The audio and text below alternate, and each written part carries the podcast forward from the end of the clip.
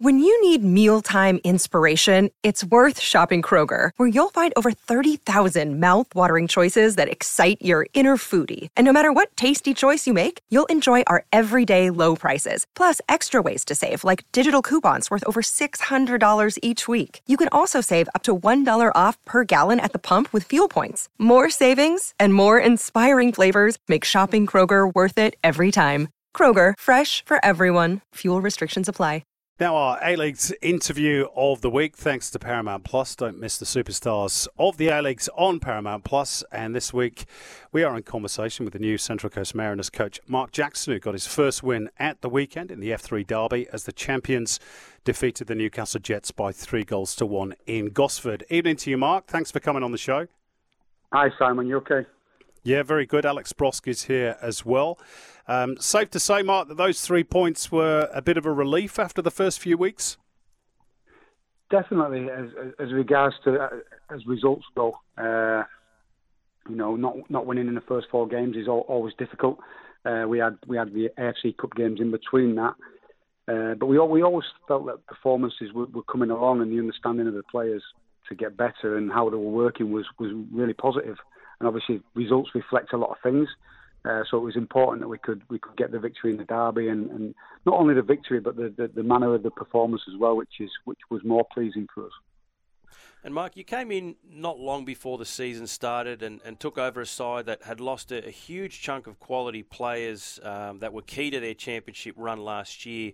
When you arrived, obviously they would have been a little bit deflated heading into this season, you know, given uh, a lot of those players probably weren't replaced in terms of quality. What was the mood like and, and the attitude amongst the players when you arrived? And, and obviously, off the back of four losses, now a win, has that changed? I think the mood when I first come in, it was, you know, it, it was upbeat. I know that they'd lost the players and, and, and five key players, and you know, I, I cited the other day to someone that we lost, we've lost 36 goals and 15 assists with three players. So when you when you're losing that out of your team, it's it's really really difficult. Mm. Uh, but when I came in, the, the mood of the players, I think I think they needed the new person to come in during that time. I think they had one AFC Cup game. I think they had a, a, a League Cup game as well. Uh, so they needed that to happen. So there was kind of an uplift lift in their in their in their mood as a team. And ever since I've been in, the, the players have been working so hard. They're so uh, kind of un- understanding and receptive to to the information we're giving them. Uh, it's not always come off in games, so the understanding is not always as transmitted onto the pitch in, in, in, into into the results. But we've always thought that the the performances are improving all the time. So obviously with, with four losses in the league on, on, on the bounce, that confidence takes a little bit of a dip. But even even before the game against Newcastle, I, you know, I sensed the players were confident going into it. I sensed something different. I sensed the real uh, clarity in what they needed to do, and you know, it, it, was it was pleasing to see all aspects of the game, uh, aspects where we dominated the play, but also where we had to dig in. You know, where Newcastle got back into the game and they showed good resilience at two one to, to, to, keep them out, but also go and get the uh, the third goal as well. Mm. Now, Mark, uh, like you, I, am from the mother country, uh, from the right side yeah. of the Pennines, obviously. Um, but uh, yeah, I, I remember when I arrived. It was a long time ago now, but um, it, it, was for me in many ways like watching football on the moon. It was it was very difficult to adapt to a system where there was no promotion relegation. You had finals football. You had travel across the country. Uh, grounds seemed to shift almost on a weekly basis. You had salary caps and squad limits. Has that been a difficult transition for you? And, and how much of it were you aware of before you took the job? Yeah, it's been it's been interesting. Uh, I'm I'm kind of learning all the time. Uh, I, I, was close to Monty, so I was always in touch. Me and Monty had had a, a kind of a, a, professional relationship since we kind of got connected with each other during it was during COVID. So we'd always been in touch with each other because we have kind of similar ideas on on football, and you know, he's from England as well, from from uh, the same area as me, and so we we always had that connection. So I knew about the type of football, I knew about how it works and things like that. Not as in depth uh, as as when you get over here and you're actually living it. Uh, but the support around the club from me personally, you know, more important from from Matt Simon as well, who's who's kind of lived it as a player, but also you know, now has now transitioned into uh, the director of football. So the, the, support I'm getting from him and the rest of the staff is is good. Listen, it's when you have to travel uh, five hours on a plane for for a game and then travel over to Bali and have to travel back from Bali as well. It's it's it's a lot to contend with and it's really really different to to back home in England. But it's enjoyable. I'm enjoying the learning experience. I'm, I'm learning all the time. I'm learning quickly. Uh, and there's different challenges in football. Wherever you play, there's always challenges, and it's how you adapt to them and how you find solutions to work in the best possible way. And uh, and that's what we're doing at the minute. We're, we're trying to stick to certain processes in how we work, in how we in how we coach the players, in how we teach the players how we want them to play, and we've got to be consistent with what we do. Uh, but yeah, it's certainly an experience. It's certainly an experience. And you mentioned uh, Nick Montgomery there. Uh, the rumour is that you were recommended for the job by Nick, um, given your relationship, I, I'd imagine. Do you guys stay in touch, and, and did he offer you any advice when coming here? Yes, we, we we speak all the time. You know, we support each other from afar. I'm looking at his results, he's looking at my results, and we always we always exchange uh, messages. Uh, we have done for a couple of years now. Like I said, we, we, we I did a Zoom call for Wollongong Wolves uh, during COVID time, I knew uh, the, technical director there, Neil Mann, and I was doing a Zoom call, and Monty was on it, uh, and, and he stayed on afterwards, and we connected from them. So, listen, we've got a, we, we, we've got a good good relationship. Like I said, we we think we think the same about a lot of things about football, and particularly developing players and and, and, and working in that way. So we always keep in touch via text. So yeah, he's he's given me a little bit of info on the club before I came in. Like I said, I knew I knew a little bit as well. But yeah, we, we're always uh, like like anybody in football. You, you you meet people in football who you connect with, and then you stay in touch, even though you're sometimes far apart. Broski, your technical advisor at Wollongong Wolves. You obviously weren't invited on that Zoom no, call. No, I missed that one. technical advisor to the coach only. Yeah, that was. oh, yeah, that was. Yeah, that was a couple. Yeah, it was a couple of years ago. It was uh, through through someone called Neil Mann, and I think he was. Yeah. You know, he, he was. Uh, worked with someone I worked with at Leeds, and I was under 18s head coach then, and we did yeah. a we did we did kind of a web- webinar for the coaches and, and, and things like that. So uh, I remember Monty being on it, and he stayed on at the end, and we kind of connected after that. So yeah, yeah, not sure why you weren't invited.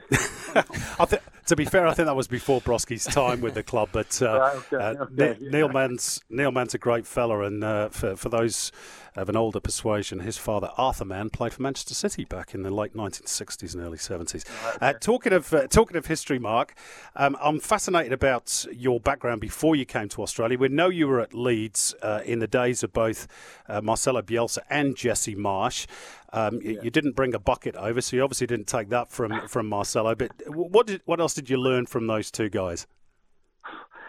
Well, how long have we got? We've, it's, you know, I've, I've learned a hell of a lot from, from, from, from those two managers. To, for me to be able to be in close proximity and work alongside those, those managers, more Jesse, when I when I moved up from the under 23s to assist him as first team coach, but I was I was the under 23s manager under Marcelo, and the way Marcelo worked was everything was integrated. So I was on a training pitch with him every day, and uh, you know I can remember asking one of his one of his staff members, uh, has any English coach in the past ever been this this close to Marcelo? Because he's got a real tight inner circles, Marcelo.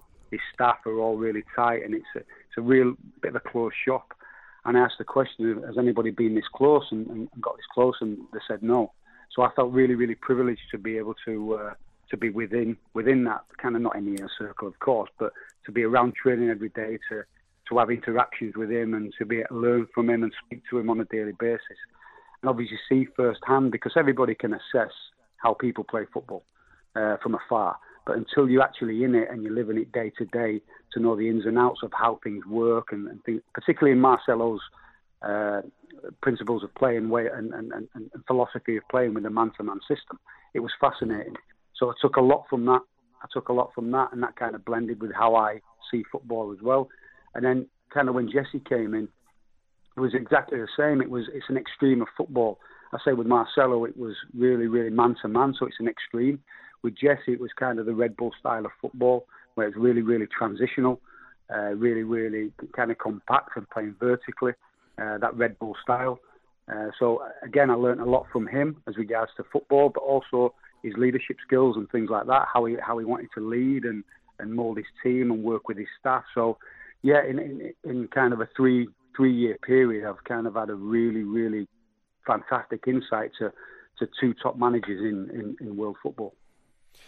Now you're preparing for an AFC Cup match tomorrow against Terengganu uh, and have a bit of a score to settle with them, seeing as they, they beat you guys 1 0 uh, back at their ground. Uh, has it been difficult? You mentioned it earlier about the travel. Has it been difficult trying to balance the two competitions? It certainly has, uh, particularly the, the, you know the the one in Bali where we played uh, we played in Perth and we stayed over in Perth afterwards and we travelled to Bali and then coming back from Bali, I think we arrived back on uh, on the Friday afternoon and then we were playing on, on, on Sunday, so it was really really challenging to do that. But like anything, listen, listen this is this is this is a this is football. Top teams all over the world have to deal with with things like that, and you can you can use it as an excuse, but you know that's what we, we we never wanted to do with the players. We always focused on what what can we control. We can't control where we play and where we have to travel, but we can control how we recover, how we how we how we plan our sleep and and sessions and things like that. So I think if you if, if you if you have that kind of mindset to to, to challenges like that as regards to travel and, and, and think of solutions, how you, you can adapt as quickly as possible, then you give yourself a better chance uh, to do that, and I think we did that extremely well. Yeah, we didn't get the result after after we came back from, from the cup, but I think the performance and, and, and what have you was, was really really positive. And you know, it is a challenge, but we we never ever want to use that as an excuse, and we always, like I said, just think about them solutions and, and how we can adapt to it and, and, and solve it.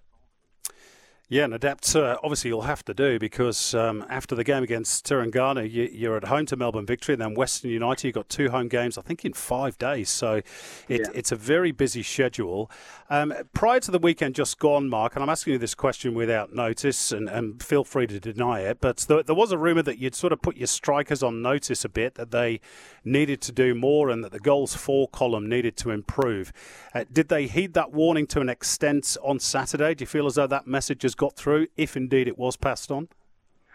Well, we, we always talk about where we can improve, and I, I, listen, I share that. I, I share that with people I speak to in, in, in the media and, and, stuff like that. Listen, whatever we speak about as, as players, to when we dissecting games and things like that, uh, it stays within within our confines of our dressing room and our environment. But you know, I think I think it's clear for everybody to see that we we needed to score more goals.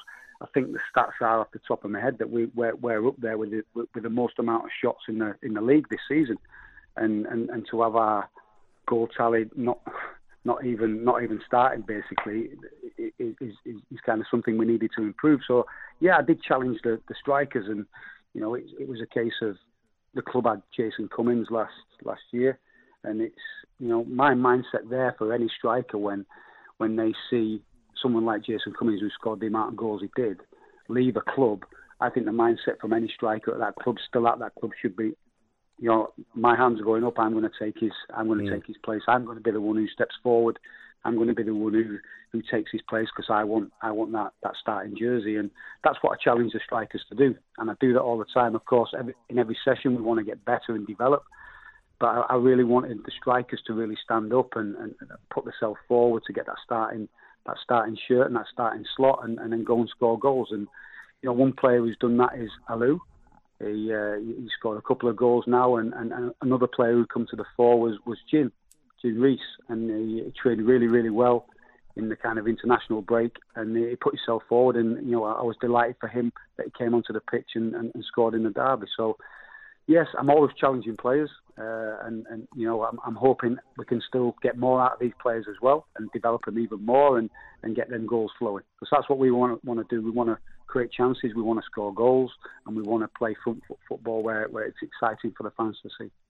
Jing Reec's celebration wasn't bad either. I don't know whether you approved it, but uh, might get an injury if he does that, that every week. Honestly, I, I didn't know he had that in the locker and, and and I actually missed it at the time because you know we were celebrating as a bench, so I kind yeah, of yeah. it was only on the replay when, when I watched the game back that I seen his his, yeah. his celebration. So yeah, it's uh, uh, I don't think I ever had the capabilities to even do anything like that. So uh, fair play to him. Off you go, Mark, Mark. Just just go and bring the Bielsa bucket, then we'll all be we'll all be happy. We want to see you sat on that bucket on the sideline. yeah, that's, hey, that's um, renowned for him now. That's renowned. Yeah. Him, yeah. Hey, uh, Mark, thanks so much for joining us tonight. Some fascinating insight that you've given us into what's going on at the Mariners.